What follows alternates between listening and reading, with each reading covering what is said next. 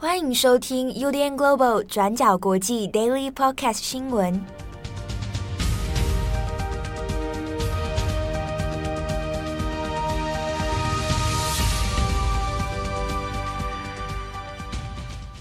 Hello，大家好，欢迎收听 UDN Global 转角国际 Daily Podcast 新闻。我是编辑七号，我是编辑佳琪。今天是二零二一年九月十五号，星期三。好，那今天的 Daily Podcast 新闻，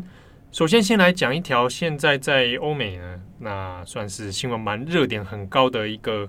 美国新闻哦，那就是我们之前其实蛮短蛮久一段时间没提到川普了。好，那现在呢，在预计九月二十一号的时候，那知名的记者 Bob Woodward，那 Woodward 呢，他其实之前我想对台湾的读者应该也不陌生啊，就是水门案当初的爆料记者哦。那他现在是在《华盛顿邮报》担任副主编。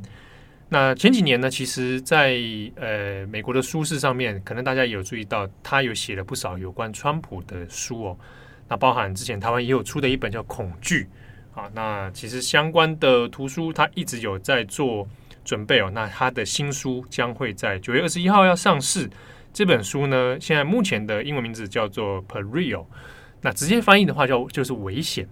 不过，peril 这个字，P-E-R-I-L，它的在英语的那个语境上面，比 danger 这个危险程度是更高的。那这本书其实还是要讲的是川普本人，那特别是在他执政期间，其实有几些这个美国的政府高层哦，对他的不信任，那还有包含到川普个人的心理状态的问题哦。那这个 Bob Woodward 他的新书内容，其实有先透过。几家媒体哦，先做了披露，但披露的内容呢，其实蛮震惊的，而且引发了现在美国政坛上面的一阵舆论的讨论哦。那现在比较大家在讲的这个主要内容呢，是在于说，美国军方呢，因为担心川普可能会跟中国之间发生热战哦，直接发生战争，所以直接采取了一些行动，然后直接向。中国的军方高层来通话，那这事情其实引发了非常多的争议。好，那我们大概先讲一下，呃，Bob Woodward 呢，那他自己个人因为过去在新闻记者上面那算资历非常丰富哦。那因为加上几个爆料书的关系，其实基本上大家对于他的撰稿内容哦，他的采访功力，其实基本上都有很大程度的信任哦。那他其实个人也有多次访问过川普。好，所以这一次的新书，它有一些重点的摘要内容哦。那现在就是由华邮啊，那先来抢先刊出啊。那毕竟是自己的老东家。那先讲一下这个 Woodward 他写的这本新书哦。如果就直翻，我们就可以直接讲危险啊。那他的新书内容呢，主要针对的是川普任期的最后一年啊。那特别是以二零二零年的选战，啊，这个期间里面跟白宫。幕僚的一些内幕哦，那作为内容的主线，那其实呢，不只是谈川普啦，他后续内容里面也有讲到一些延伸的支线哦。那有特别谈到拜登任期哦，拜登上任之后怎么样处理川普的一些状况啊，遗留下来的一些政治问题，以及拜登怎么样搞砸阿富汗撤兵的啊，当中其实也会有提到。这一次比较被大家讨论的主轴在于。现在这个美国现任的最高上将哦，参谋主席联席会议的主席麦利上将啊，Mark Milley，那有的翻麦利，有的翻密利。OK，那这个上将的事情呢，其实现在引发了不少的争议哦。简单来讲呢，就是密利呢，他为了防止可能发生中美之间的战争冲突，结果自己先打了电话给中国解放军这个将领。好，那私下做了一些沟通，那这件事情到底呃是一个明智的阻止疯狂行为的选择呢，还是他违反了专业伦理，甚至有可能会面临叛国问题啊？那就引发了很多的讨论哦。好，那我们这边先来看一下，根据这个乌杜尔他书中所讲的爆料，那其实乌杜尔呢，他这个部分他是有提供。他的电话录音的逐字稿啊，当中有包含到米里的电话录音，以及米里后来跟裴洛西的一些通话内容、对话内容哦。好，那都有在逐字稿里面记录在书中。好，那根据书里面所提到的他打的这个两通电话里面，第一通是发生在二零二零年的十月三十号，那这个也就是美国大选的前四天。那么米里后来也还有打了第二通的电话，是在二零二一年今年的一月八号，那也就是川普的支持者后来发动这个国会山庄之乱嘛，啊，那有这个包围国会山庄的事情的两天之后。那根据相关资料的显示呢，美国军方这边接获了一些情资，说发现诶，中国可能认为中国自己那一方研判美国可能要发动攻击啊。那当时呢，因为正因为这个南海的军事演习有造成双方的紧张，那以及川普在在后期哦，那对中国的一些言论比较冲突比较升高哦，所以呢。接获一个情资是认为说中国可能在在担忧啊，美国会不会发动战争呢？好，那所以这个米勒呢，他就打电话给了中国的解放军上将，那也是中国这个中央军委联合参谋部的参谋长哦，李作成。好，那打给李作成，跟他直接电话沟通，就跟他说呢，哎，保证美国政府现在的运作是一切都稳定。然后都没有事情，美国也不会跟中国开战，不会展开任何这个所谓热战行动哦。不，这种好。那同时，他也跟这个李作成将军有讲到说：“哎，我跟你已经认识五年了啊，大家都是熟人啊，大家交手的时间也一段有一段时间。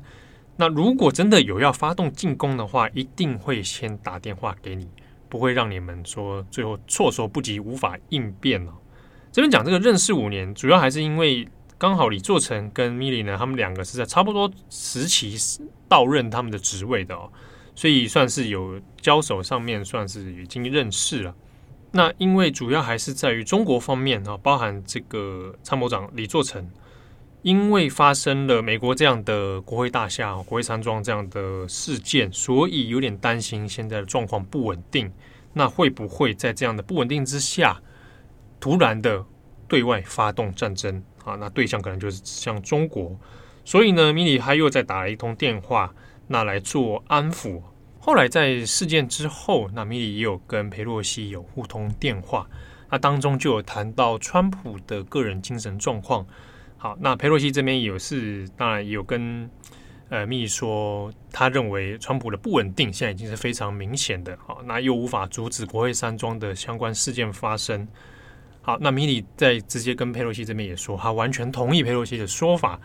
那也意指川普的精神状况其实并不稳定。啊，那担忧的是做出冲突性的行为。那此外呢，米里这边还召集了一些内部的高级官员啊，那重新来关检查审核一下关于核武器使用的规定程序哦。好，那因为是只有总统本人才可以有下达命令这样的权利，但是呢，密这边有说，为了阻止可能会发生意料之外的可能冲动性的行为哦，万一突然间啊，冲破很冲动去去发射核弹之类的，好像为了防止这样情况，米里有要求说，如果真的有需要去使用这个发射程序的话，那他本人必须要在场，那作为一个安全的关卡。不过，我们这边要来看一下，就是米里呢，他打电话给李作成这件事情，它的背后意义到底涉及到哪些问题哦？因为其实如果就当初的状况而言，米里打这个电话，它其实政治意义的这种安抚，其实比较大过实质意义。因为米利将军当时呢，就他的认知，就美国军方的认知来说，本来就没有要真的要跟空中国开战哦，也没有做这样的动员准备。因此呢，如果说就一月八号那那个那一阵子来讲，要突袭解放军这件事情，实质上面是不可能存在的。好，那既然事实上不可能发生这样事，那为什么还要打这个电话？主要还是在于政治性上面的安抚，那同时也是双方互信机制的一个沟通管道。那就是说，哎，我们至少知道我们彼此是非战状态哦，不会真的去打啊。我们保持有沟通管道上面的这个畅通。啊，那彼此交换情报，至少让彼此有可预期性、可预测性。那就军事方面来讲，的确这个也算是作为美军最高将领，他应该会去履行的职责义务。但是这之中也出了一个很大的问题，而且对米来说是蛮致命的，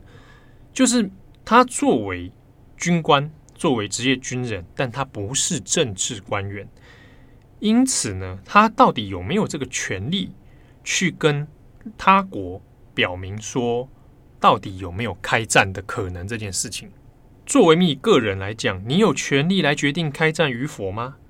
啊，尤尤其是在没有总统的这样的背书之下，那甚至是在总统本人也不知情的状态之下啊，总统是三军总司令，你在三军总司令也没有知道你这个对话的存在状态下，你可不可以就你自己一个人去跟对方交换这样的情报？那甚至去开出一个承诺，跟对方说，如果开打，我一定会事先通知你。这样种种的承诺是不是适当的？好，那这个地方就有很大的争议哦。那或者我们反过来讲，假设啊，我们假设如果当时真的开战了，那如果开战的状态之下真的打起来的话，米利他作为一个最高将领，又可不可以泄露这方面的军情啊？先提前给对方做预警，说让对方先准备好。那这个部分也可能涉及到你作为美国职业军人，你作为一个最高将领，你可能的这个忠诚问题啊，你甚至可能有叛国的问题。好，那所以其实包含这本书作者啊，巴布杜尔，他其实在书中也有提出一些看法，有讲到说，米利的一些这种私下的交涉哦，其实也没有什么实质的强制力啊，法律约束力，那比较像是游走在个人自由心证还有信任的这样的制度外的啊，制度边缘的这样的行为哦，但是呢。这个作者也特别讲到说，在这些对话里面，那他其实也反映出政府高层里面，其实有些人对川普的精神状态其实是相当不信任的。那甚至也有一些高层人员认为说，这样的及时的处置，哦，那也可能是一种诶安全安全机制上面的反应哦。当然，也有另一方意见，就还是会质疑说，这样的行为其实是有一些争议。好，那川普本人怎么想呢？那当然，这个新闻出来之后，也马上有去找了川普来做访问哦。当然，川普本人非常的生气，啊，他很火大。这个里面里面讲到的就是米利的行为啊。川普对外是说，他要强调一件事情，他当时真的没有说要想攻打中国这件事情。好，那相关的事件现在目前也还在政坛里面发酵。那特别是共和党，其实对于米利的一些行为，那是感到呃觉得是相当不妥的。那甚至有提出一些抗议。好，那书中其实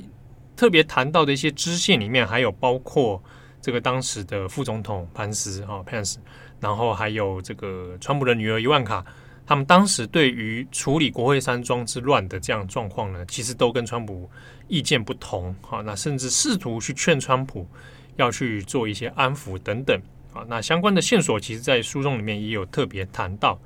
好，那有关于这一次这个巴布乌杜尔的新书，他一些细节以及这个米利将军啊，他的。通话内容啊，那请大家参考今天转角国际过去二十小时的内容哦，我们有很详细的文字报道。好，那接下来我们帮大家更新一下关于美国的在阿富汗的这个无人机的新闻。在前一阵子，就是八月二十七号的时候，大家应该还记得，就是在当日 I。ISIS-K 攻击了喀布尔机场，那当时造成了十三名美军，还有将近一百名的阿富汗平民丧生。那在那之后呢，美国总统拜登他就发言表示说将会进行报复，而且呢，确实他也使用了美国的无人机在阿富汗进行攻击。那在之前呢，根据美军的说法，也确实在这些无人机攻击当中，真的杀死了 ISIS-K 的主谋以及协助者。那以上呢，这些都是关于美军在当时的这个。攻击事件当中的说法，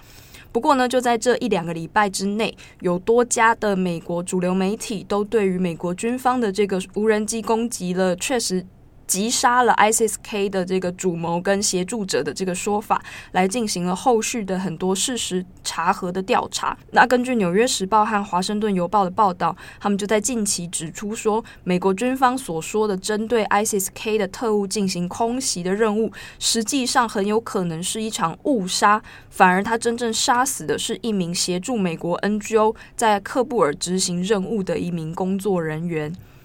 那大家可能还记得当时的一些现场照片，可以看到一台那个 Toyota 的车辆在一栋很大的民宅的庭院前面爆炸，而且呢，根据报道说指出说，在无人机攻击之后，这个车辆在烧。在焚烧的过程中，还又爆炸了一次。那共计是有两次的爆炸。那当时呢，美军的说法是说，因为车上发现有这个爆裂物，所以有发生两次的爆炸。那共计呢，一一共造成了这户人家当中的十名成员死亡，而且其中包含了六名的儿童。那在《华盛顿邮报》，他就分析了相关的影片，还有一系列的照片证据。那在经过了采访过后呢，他们得出了结论说，很有可能这个车内其实并没有爆裂物。而且，《华盛顿邮报》还证实说，这一次无人机的攻击主要目标是一名四十三岁的阿富汗公民，叫做艾兹马瑞·阿马迪。那这位阿马迪呢，他实际上是为一个总部位于美国加州的 NGO，这个 NGO 呢，简称叫做 NEI，它是一个负责营养与教育的国际救援 NGO。那而且这位阿马迪的，诶，这位阿富汗公民阿马迪呢，他还正在申请要前往美国生活。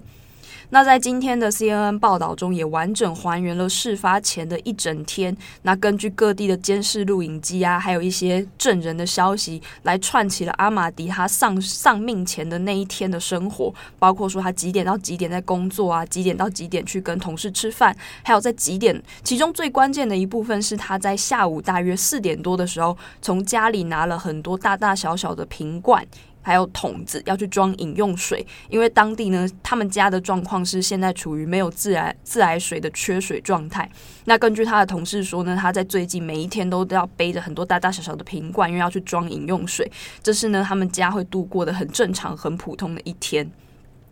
但是呢，根据美国官员的说法，他们则是认为说，在车在车子上，他们曾经发现有会爆疑似会爆炸的物质。但是呢，根据报道的说法，是很有可能他们是把阿玛迪这些大大小小要拿去装自来水的桶子的瓶瓶罐罐，把它判断成是可疑似会爆炸的物质。而且呢，车子之所以会二次爆炸，其实根据这些报道，他们判断是原本车子里面的汽油就很有可能会导致的二次爆炸，并不是车上真的有爆裂物所导致的。那根据 CNN 采访的美军的说法，其中有一位匿名官员就告诉 CNN 说，当时他们之所以判定这个人跟这一户人家很有可能是 ISIS-K 的据点，是因为当时有特定的情报来源来告诉他，他们说呢，这个地点确实就是他们的线人告诉他们说是 ISIS-K 的 safe house。那他们还补充说明说，因为这栋房子他们就距离一个旧的 ISIS-K 的。Safe House 只有几百公尺，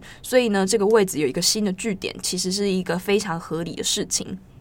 那在当 CNN 的报道中，就还原了当天一整天这个阿玛迪他的行程，就是在早上八点三十分的时候呢，他就开车出门。那八点四十四分的时候呢，他接到了他的 NEI，就是他。主管电话要求呢，他去同事家里拿一台笔记型电脑，那也有相关的通联记录可以证明这件事情。那他在去那个同事家之前拿电脑之前呢，又先开车去接了另一个同事。那在九点的时候，他们拿到了笔电。那大约也是在同一个时间呢，这位美国的匿名官员就告诉 CNN 说，无人驾驶飞机呢是的操作人是在那个时候检测到这一台车，他们从这个 ISIS 的这个安全屋里面开出来。那因为因为在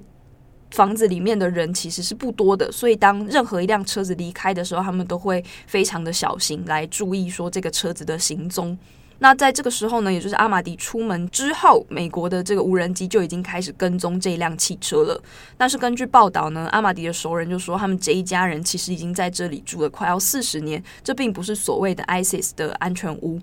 那接着到九点半左右，阿玛迪就跟同事去路边摊买烤饼当做早餐。这看起来是一个非常普通的行程。不过呢，从 C N 从美国官员告诉 CNN 的消息当中，他们就判断说，无人机的操作员当时从上方来监视这辆车的时候，他们有听到疑似是 ISIS 武装分子在互相讨论更多攻击的一些闲聊。但是呢，从阿玛迪的同事的说法却是完全相反的状况。他描述的呢，就是说他们只是在车子里面面聊天啊、搞笑啊，就是跟平常一样互相交谈，就是同事之间的闲聊这样子而已。那到了早餐之后呢，阿玛迪跟其他同事就前往了附近的塔利班安全站，一共有两站。他们在这两站呢都做了蛮长时间的停留。那根据他的同事说法呢，他们到那里是要请求塔利班来批准他们公他们 NGO 的这个粮食分发计划。然后到了下午左右呢，他们还同时去了一间银行。那一直到下午四点才发生所谓的这个装了很多瓶瓶罐罐的这个事。水的这个事情，就是到下午四点的时候呢，美国军方的说法是，他们观察到一件让他们感到很怀疑的事情，就是车上的这一群男人呢，他们开始把一些被判断成是炸药的沉重的东西，不断的装入车厢的后部。那这位美国官员说呢，操作员就看到这些人小心翼翼的处理一些看起来很重的物体，并把他们不断的装到后车厢里面。那这位官员说呢，由于他们的处理方式非常的小心，所以呢，这些物品。当时就被这些操作人评估成是可能有爆炸性的物质，但是呢，这位官员他并没有详细说明这个判断到底是怎么做成的。那根据他的同事就在前面已经提到说了，其实事实上是阿玛迪他们家里并没有自来水，所以呢，他只能利用上班出门的时候来用塑胶桶在外面装满水，再带回家给家人使用。那到了下午五点，阿玛迪回家的时候，他们家的小孩子就跑出来迎接他，他把车子呢停在他和他其他兄弟一起共用的这个院子里面。那他的家人说呢，平常这个时间点就是他的小孩会跑出来迎接爸爸回来的时候，那他们也常常爬到车上去玩。但是呢，就在下午五点的时候，他的孩子跑向阿玛迪的时候呢，地狱火的导弹就直接击中了他的汽车，那有十个人当场死亡。那根据《纽约时报》报道呢，从发射到爆炸只花了不到一分钟的时间。那根据目击者的说法呢，是。当下的时候，这辆车就立刻被爆炸的火焰所吞没。那总共有十个人丧丧生，其中呢包括七名儿童。那其中有四个还是在空袭的时候待在车子里面。那对于这些报道透露出来的消息呢，五角大厦的发言人约翰科比他就说：“我们目前正在着手调查这件事情。那如果真的有可证实的消息，我们在这里杀害的是无辜人民的生命，那我们一定会把讯息保持透明的。但是目前一切都还在调调。”查当中，那另外呢，这位阿玛迪他所服务的 NEI 这个组织也已经发出了声明，表示说，阿玛迪如果真的是同情恐怖组织的这个特务的话，是非常令人难以置信的事情，并且呢，NEI 也表示说，他们对于任何间接或直接的指控，威胁到了他们员工生命的这些指控，是感到非常不安的。那其实详细的报道这几天各家的媒体其实都有做蛮完整的时间表来还原，说阿玛迪当天到底经历了什么，为什么会被击杀等等。那这个击杀到底是不是误杀等等，详细的状况呢，大家也可以去参考这些国外的报道。好的，感谢大家的收听，我是编辑七号，我是编辑佳琪，我们下次见喽，拜拜。感谢你的收听。如果想知道更多资讯，请上网搜寻 UDN Global 转角国际。